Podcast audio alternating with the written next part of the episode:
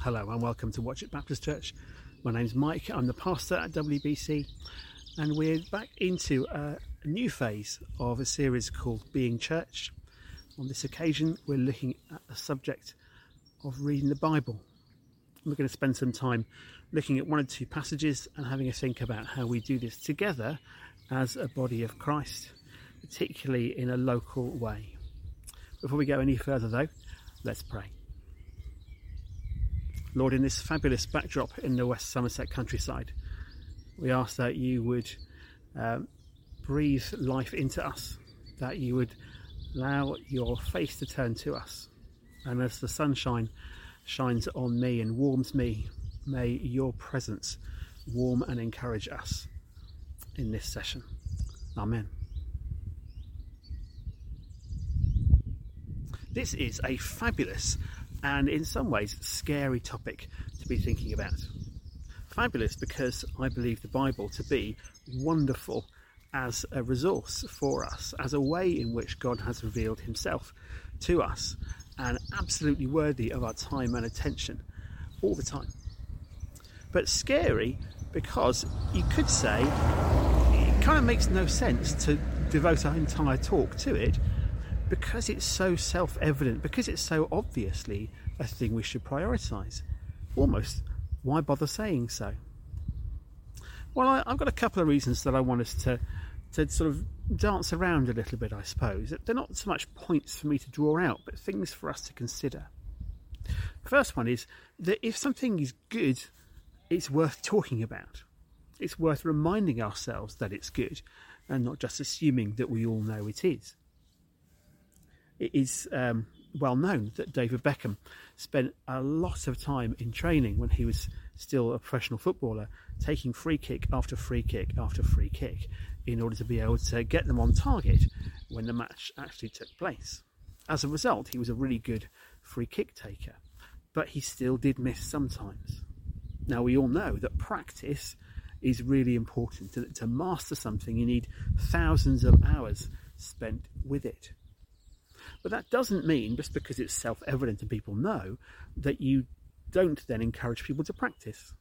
And I think the same is true of reading the Bible. We, we know as disciples of Jesus that it's important that there are good reasons to spend a lot of time with our Bibles.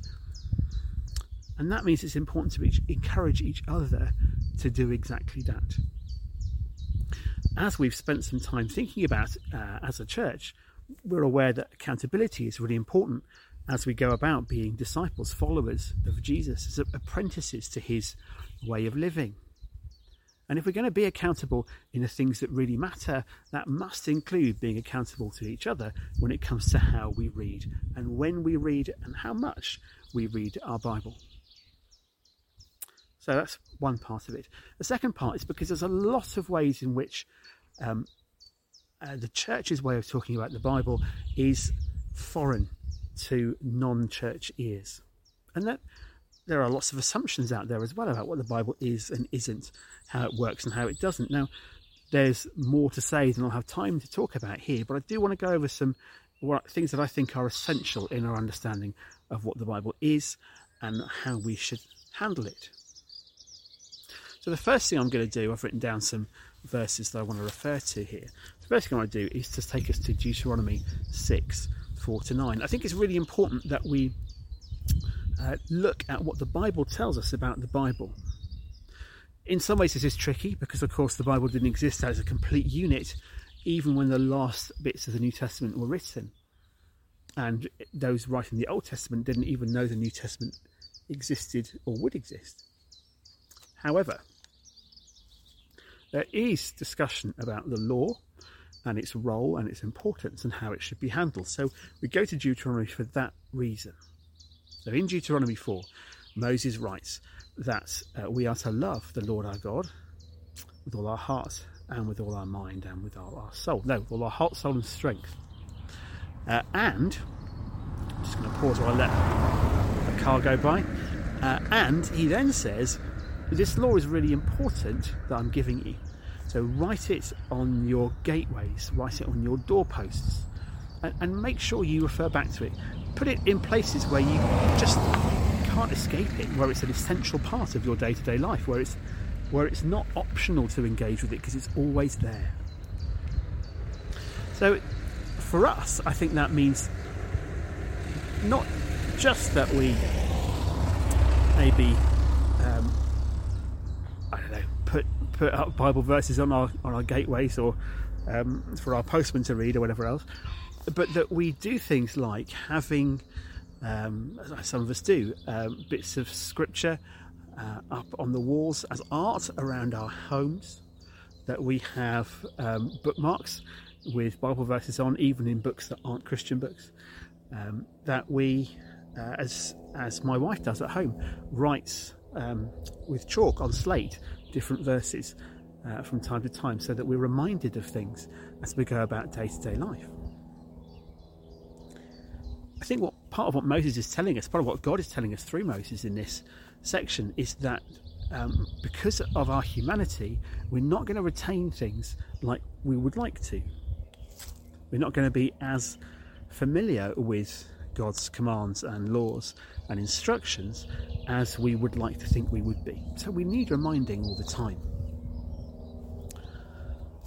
It's on this basis, and, and um, Deuteronomy goes on to talk about the way in which we um, we talk with our children about this, these things as we go along the road. We talk to each other about it in, in everyday conversation. It's as we get to that that we really get a grasp of how um, the Bible believes the Bible to be important.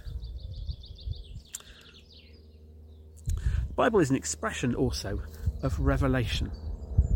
Now, this is really significant both for what it is and for what it isn't. So, the Bible expresses who God is it reveals him to us in his character, in his ways of being and doing. It tells us an awful lot about what God's motivations are and what he thinks about his world and everything that lives in it, including the humanity that he designed. So we get to know God best by looking at the ways he has chosen to reveal himself. Now, this isn't limited to the Bible. Paul talks at some length in the New Testament about how uh, creation, stuff like you see behind me, is a witness to what God is like, and that this is inescapable. Everyone can see it. So it's not the only revelation, but it is a particularly important one. It's one we should take really seriously and focus time and energy on. I remember a, a, a colleague of mine when I was training talking about some challenges that he'd discovered in um, preaching and teaching in his church at the time, uh, and particularly from folks who felt that um, uh, that this guy, this this colleague of mine, shouldn't be making so much of a complicated thing out of the Bible. That they should just take it at face value and invest in that. And my colleague responded by saying, if we really want to know what the Bible says, we need to be willing to put in all the effort we can to understanding it. I'm reminded of, of Peter, who was such a, uh, a simple guy, the Apostle Jesus' close friend, Peter, who let him down so badly uh, in the run up to the crucifixion and resurrection. That Peter was a really very straightforward, very direct, um, very hot on his sleeve person. I remember a conversation with uh, someone around the church um, some years ago who, who said, um, I'm like Peter, and I have a simple and uncomplicated faith. And I remember thinking, the thing about Peter was, although we see that of him, particularly in the gospel accounts, what we then find out later is that he writes when he writes these letters in the New Testament, he's not that guy anymore. He has responded to how Jesus addressed him on the beach after the resurrection. He has responded to the way in which the Spirit speaks to him in Acts 10. And he becomes a different guy. Still, we see some of the ways in which his personality brings challenges. He is he has given his life to knowing Jesus better, even after Jesus' ascension to be with his Father. And so there's a willingness to engage, to think deeply, to discuss, to discern together, to be in dialogue, and to study in depth. There is no um, substitute for this. So the revelation of by God of Himself is crucial here. And that's a revelation which is explained by Paul into Timothy 3:16 when he says all scripture is um, inspired by God or breathed by God and is useful for um, training, rebuking, correcting uh, in righteousness. Now, there's a couple of things I want to just dip into there. One is that Paul says God gave us Scripture, gave us the Bible, gave us this revelation of who He is. It is a gift, it's a present, so that we might understand God better. He also says it's useful for all kinds of things. The three he mentions are um, rebuking, correcting, and training in righteousness. But we also know that the Bible is great for encouraging and for building up and for uh, being reassured of God's presence and sovereignty and power. Uh, that the Bible has so much to offer us in terms of revealing who God is. But Paul's also saying that this this whole idea of the Bible is that God has inspired it to be written. He has breathed it through people. It's at this point uh, that I'm going to go to Matthew 5. Uh, so in Matthew 5, Jesus makes a point uh, about how he hasn't come to get rid of the law and the prophets. The law and the prophets is a, is a way of describing the Bible as Jesus knew it. It was uh, the Torah, the, the law, um, and uh, things called the writings as well as the prophets. So the writings included Psalms and Proverbs and things like that. So, um, so he says, I haven't come to abolish them or get rid of them. I've come to fulfill them. What's interesting about that is that is that what the idea that Jesus gives us there, the description he gives us, the thing he's trying to tell us, is that he fulfills the intention that God expresses to us through the Bible, through this amazing revelation of who He is. He's then um, kind of encapsulated or, or uh, consummated or yeah, fulfilled by who Jesus is and what He says and what He will go on to do and to be. In that way, Jesus is telling us that uh, the Bible is um, absolutely a revelation and precious and holy and not to be messed with. And he's also saying it is not the Bible that we are to ultimately trust and follow. The Bible is trustworthy, but it's not that we're called to trust a book, we're called to trust a person. That takes me on to Matthew 28, uh, where Jesus says, as he meets his um, disciples for the last time before his ascension, he says, All authority in heaven and on earth has been given to me. Uh, therefore, go and make disciples of all peoples, um, baptizing them in the name of the Father, the Son, and the Holy Spirit, and teaching them to obey everything I have commanded. Now, how good is it that we have this Bible so that we know what it is that Jesus commanded? We would not be able to obey that instruction, be obedient in that way, if it weren't for the gospel writers writing down what Jesus said. We need this Bible we need this revelation of who God is. We need this revelation of how Jesus lived and what that means for us. There are no better ways of understanding what Jesus did and said than by reading them for yourself or having them read to you. Uh, and I do recommend that, by the way. Audio versions of the Bible are out there, and many of them are really good. There are one or two that are a bit rubbishy. Um, there are one or two that's kind of got this weird mid Atlantic robotic voice, which doesn't get the cadences right and doesn't know where the punctuation is. But there's um, the David Suchet one is really awesome, and there are others. So we need we need this revelation. We need the Bible. It's really good that we have it, um, and I think it's essential for us. But going back to the beginning of those three verses, Jesus says, All power and authority has been given to me. All authority, not power, all authority in heaven and earth has been given to me. Jesus acknowledges before his disciples and then before us as well that authority rests with him. And this is where I think it gets a bit um, important to be careful in how we describe what the Bible is.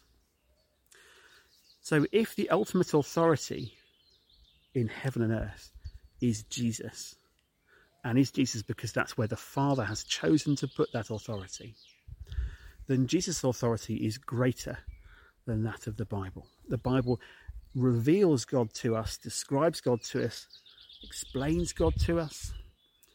It gives us instructions. We need to be aware of how they are supposed to be understood. It gives us lots of instructions because the Father understands that as humanity, we tend to need guidance. But ultimately, the authority rests not with the written word, but with Jesus himself. And on one level, of course, it does. It has to do because the Bible is written down by people. It's not been inscribed by the Father. Moses comes down from the mountain, doesn't he, in uh, Exodus with these tablets of stone and then smashes them and then has to go back and get them again. Just going to pause for a second while another car goes past. There's an uphill climb by me, so that's why people are going a bit slower. Their engines are a bit loud. Um, so the, the, these stone tablets are inscribed, um, but that doesn't doesn't mean that the Bible has been um, inscribed by God. Now, this can be a little controversial. There are certainly lots of Christians out there who struggle to some extent with this way of understanding things. And I understand that. I understand it because in a chaotic world, um, one of the things that many of us really want is something definitive, something uh, that requires no interpretation, that requires no identification that can just be picked up and, and carried away. Uh, that for many people, um, and I include myself in this in lots of ways, having a, a set of structured rules and instructions provides a lot of peace and a lot of comfort. I remember, I'm sure I've used this quote before. I remember Douglas Adams in the Hitchhiker's Guide to the Galaxy, as these two philosophers talk about life, the universe, and everything, saying, We demand rigidly defined areas of doubt and uncertainty. There is this sense that even for for the broadest and most creative of thinkers who are self-determined in that thinking, still need some fixed boundaries. Everybody, I think, does. And so it can be difficult to read the Bible as a thing that needs our discernment, as a thing that needs to be understood and reflected on. And the safest way to avoid that is to say, well, God inscribed it. You know, it is, it is word for word dictated. The Bible itself does present us with some challenges when it comes to that line of thinking. And it's these kinds of challenges that I think has left uh, lots of folks uh, interpreting that to um, Timothy three sixteen, all Scripture is inspired by God and is useful thing, as as a strictly as an inspired thing, not as a dictated thing. So, in Mark chapter one, verse two, the writer of the Gospel says, as it says in Isaiah, and then quotes Malachi, Malachi three. Now, it's not a problem, is it? Partly because then the second quote he gives is from Isaiah, and partly because the quote he gives from Malachi is really pertinent and, and appropriate and useful. So there's no problem with it unless we have got ourselves into a position where we say we cannot allow the Bible to have been written by people under God's inspiration. It has to have been dictated by God because if it is dictated by God and there's an error in it, then then what do we do? Um, I know a lot of people feel it's uncomfortable to have conversations about the Bible uh, contradicting itself. Uh, and there are certainly folks um, who I've got a lot of time for who would say the Bible never contradicts itself. Uh, I'm inclined to agree with them. The Bible doesn't contradict itself in what it teaches. It is, in that way, inerrant. It's inerrant in what it teaches. Everything it teaches is true. Um, but you do need to wrestle with things like Proverbs 26, verses 4 to 5, where the writer writes in verse 24, Do not answer a fool according to his folly. And then the very following sentence says, Answer a fool according to his folly, or else he'll think he's wise. So you get these two conflicting instructions. And that I think means reminds us that we need to be discerning uh, and we need to engage the Holy Spirit in how we read, as well as recognizing the Spirit is involved in what was written. Our understanding is shaped by the Spirit, not just the writing. I am just going to go back and, and just re emphasize that point about authority. In, in Colossians uh, 1, um, Jesus is described as one in whom God's fullness did dwell. This isn't a car, this is a full blown lorry. There he goes. Um, so it's, it's, Paul writing Colossians says, um, God was pleased to have his entire fullness dwell in Jesus. Now, if that's the case, then the fullness of God is found in a man, and that man is Jesus. Need to be careful that we don't assume that the fullness of God is found in paper and print. Not least because there's a very important reality about translation. Um, I've come across it in two or three places, but certainly uh, I'd want to pass on to you that no translation is possible without interpretation. Every time someone translates something, they are interpreting it. It's, it's very often not intended, and some people work very hard at avoiding it. And, and that's why very often Bible translations are worked out in groups and teams of people because they are determined not to bring a bias to bear. But the reality is, any Bible translator who has a theological position is going to interpret various bits of the Hebrew or Greek original text through the lens of their theology. And we need to be aware that we have a responsibility to involve the Holy Spirit and others in how we read. We also need to recognise that we're going to find people who disagree with us, and that doesn't mean that we have to um, kick them out, doesn't mean that we have to break unity with them. Um, it is really important that key elements of theology are kept uh, and not corrupted. But generally speaking, we have a safeguard for that, which is the creeds. Anyway,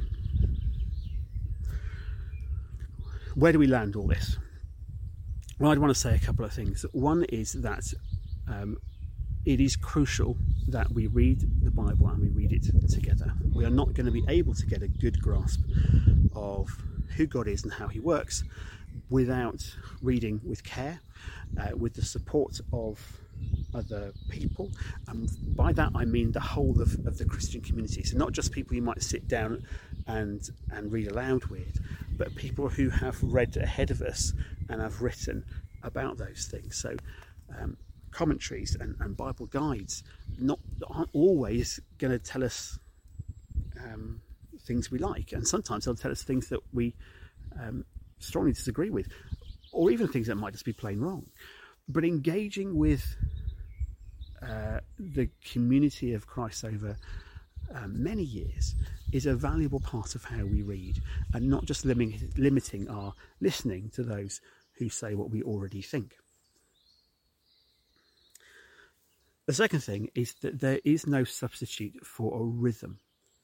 So, um, we are called absolutely to have a relationship with Jesus. In fact, Jesus, uh, we were pondering this around Easter. Jesus, when he's talking to his disciples in John's Gospel just before his arrest, says, I no longer call you servants, I call you friends, because everything the Father has revealed to me, I've passed on to you. There is a relationship that is in place as we know Jesus. And that's a relationship with a person, and we, we can't have a relationship uh, in the same way with a thing. So our trust is in Jesus because he has authority, not uh, in the same way in the Bible, which is a created thing.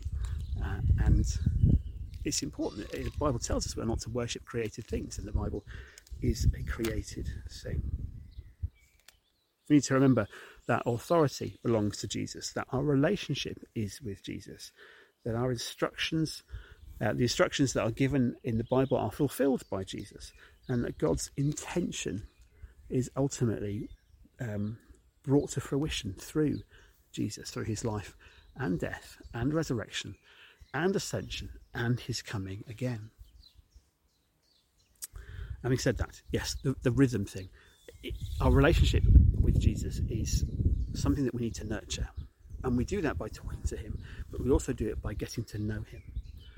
Uh, and as I said right at the start, getting to know Jesus does involve very much us um, spending time with this revelation of who God is, which is the Bible.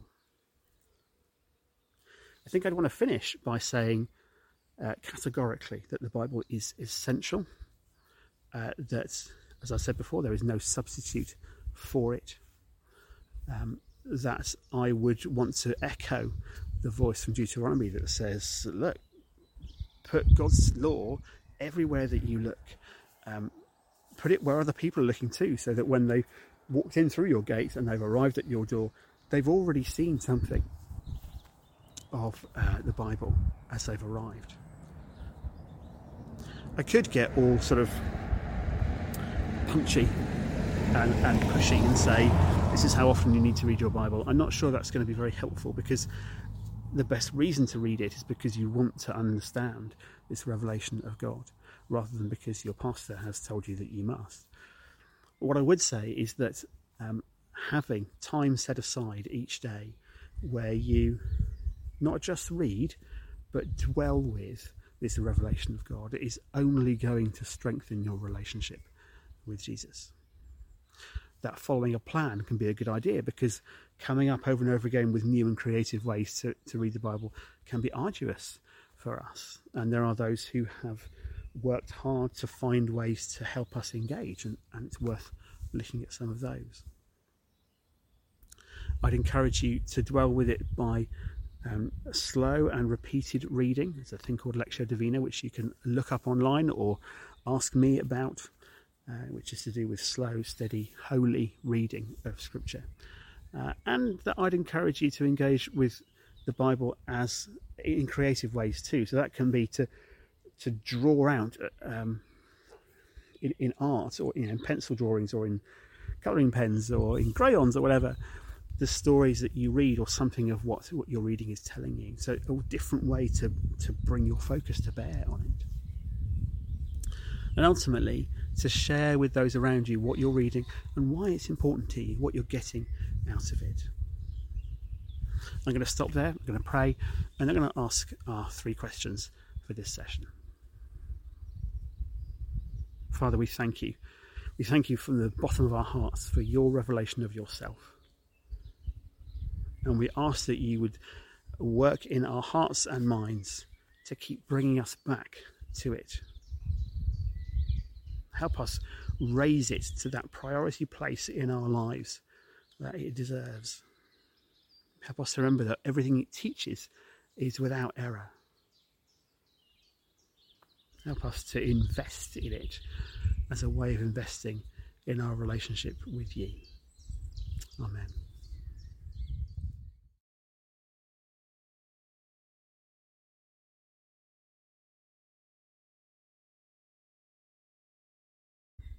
Question one How can others help you in your commitment to read the Bible and spending time with that revelation of who God is? How can others help you with that?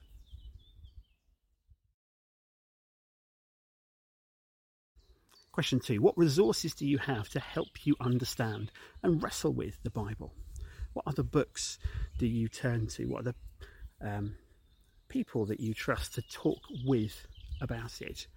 What are the um, what are the other sort of written resources that you go for? I, I emphasise written because I think that while there's a lot of good input on the internet, the internet is very difficult to filter and can be a very difficult place to be confident that you're getting healthy teaching from. Besides which, um, where people have spent the time reading uh, and then writing about what they've read, uh, there is um, in lots lots of cases, most cases, a greater depth to access through that than there would be through online presentations.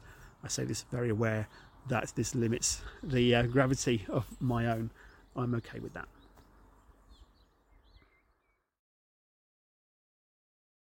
And question three What part of the Bible or parts do you want to get to know better, to study more and have a better grasp of?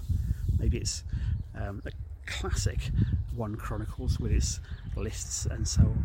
Maybe it's the second half of Daniel, full of its prophetic, prophetic and apocalyptic content. Maybe it's something obscure in the New Testament like Jude. What, what is it that you really want to wrestle with and grapple with, and how are you going to start getting to grips with that?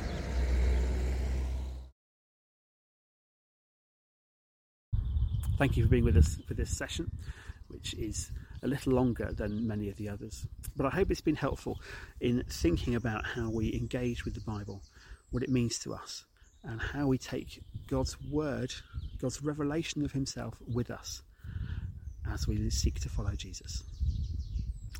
Amen, and take care, and God bless.